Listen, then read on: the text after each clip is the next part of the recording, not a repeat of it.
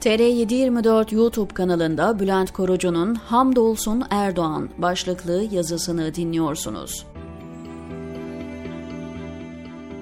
Ameliyathaneden çıkan doktor kapıdakileri toplayarak şöyle diyor. Hamdolsun operasyon başarılı geçti. Hastamızı kaybettik ama hamdolsun cenaze işlemlerini çok hızlı halledebilirsiniz. Hastanemizde morg hizmetleri çok başarılıdır. Olay yerine gecikmeli gelen ambulans sürücüsü, yaralıdan haber bekleyenleri şöyle teselli ediyor. Hastaneye sağ götüremesem de hamdolsun mezarlığa vaktinde yetiştirdim ülkeyi 20 yıldır tek başına yöneten Recep Tayyip Erdoğan, olur olmaz yerde hamdolsun çekiyor. Cumhurbaşkanı ve AKP Genel Başkanı Erdoğan, dini terminolojiyi en fazla ama aynı zamanda en yanlış kullanan siyasetçilerden. Bir Tansu Çiller vardı, Cenabı Allah'ı halka emanet eden.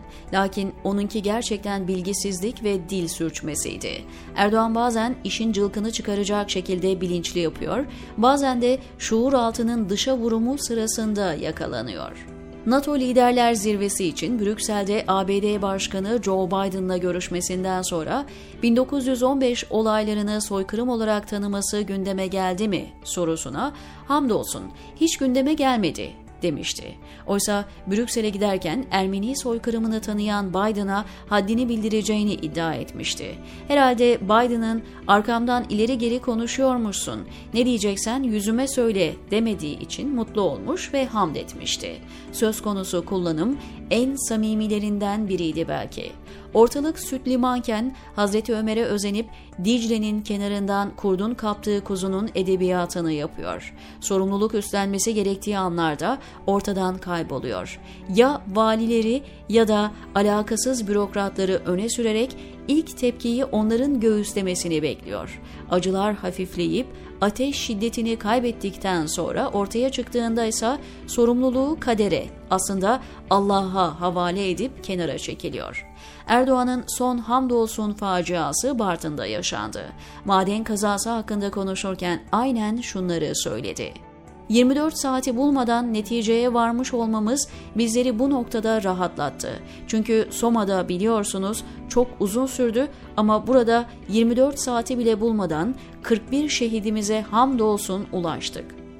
Övündüğü şeye bakar mısınız? Özrü kabahatinden büyük diyeceğim lakin özür değil, övünç duyuyor. Kovboy filmlerinde düello öncesi gelip tabut ölçüsü alan levazımatçılardan ne farkı var bu tavrın? Aslında Bartınlıların daha çok şükretmesi lazım. En azından o ve danışmanları kimseyi dövmedi. Erdoğan benzer ifadeleri şehitler için de kullanıyor. Hamdolsun Yozgat'a bu yıl 7'si polis, 3'ü asker olmak üzere 10 şehit geldi kabahatlerini kadere yükleyerek bedel ödemekten kaçtığı durumlar da var. Felsefi olarak kaderci yaklaşımları benimseyenlerin aksine Erdoğan, kaderi dahi araçsallaştırıp neredeyse günahsızlığa kapı aralıyor. İslami kaynaklarda anlatılan kaderle AKP liderinin dilinden düşürmediğinin hiç alakası yok. Hatta eleştirilen ve kötüye kullanım olarak nitelenen türün örnekleri olarak ilk sırayı kapabilir. Erdoğan'ın yaklaşımına tevekkül değil, teekkül, tembellik ve hazır yiyicilik demek daha doğru. Herkes ekonomik krizi iliklerine kadar hissedip işsizlik ve hayat pahalılığından inim inim inlerken de halden anlamaz biçimde konuşuyor. Hamdolsun isteyen herkesin çalışacak işi vardır. Ekonomide de hamdolsun üretim tarafında işler gayet iyi gidiyor cümlelerini Almanya'yı, Japonya'yı yönetenler bile kuramıyor. Şahsım ve ailesi mevzu bahis olduğunda tedbiri abartan hatta alay konusu olmayı göze alan Erdoğan, işçiler, askerler, daha doğrusu kendisi dışındaki herkes için bir anda kaderci kesiliyor. Askerlik yan yatma yeri değildir. Ölüm madenciliğin kaderinde var. Bu kaderin bir planıydı. Şehitler Tepesi hiç boş kalmayacak benzeri ifadeler aynı zihni altyapının ürünleri.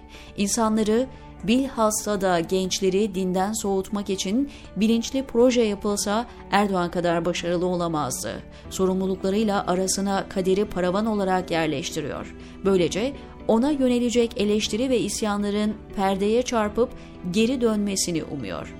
Oysa insanlar bu kez hem onu hem de perdeyi hedef alıyor. Bu kandırmacayı en iyi İstiklal Marşı şairi Mehmet Akif anlatıyordu. Çalış dedikçe şeriat, çalışmadın durdun. Onun hesabına birçok hurafe uydurdun. Sonunda bir de tevekkül sokuşturup araya, zavallı dini çevirdin onunla maskaraya. Bırak çalışmayı emret oturduğun yerden.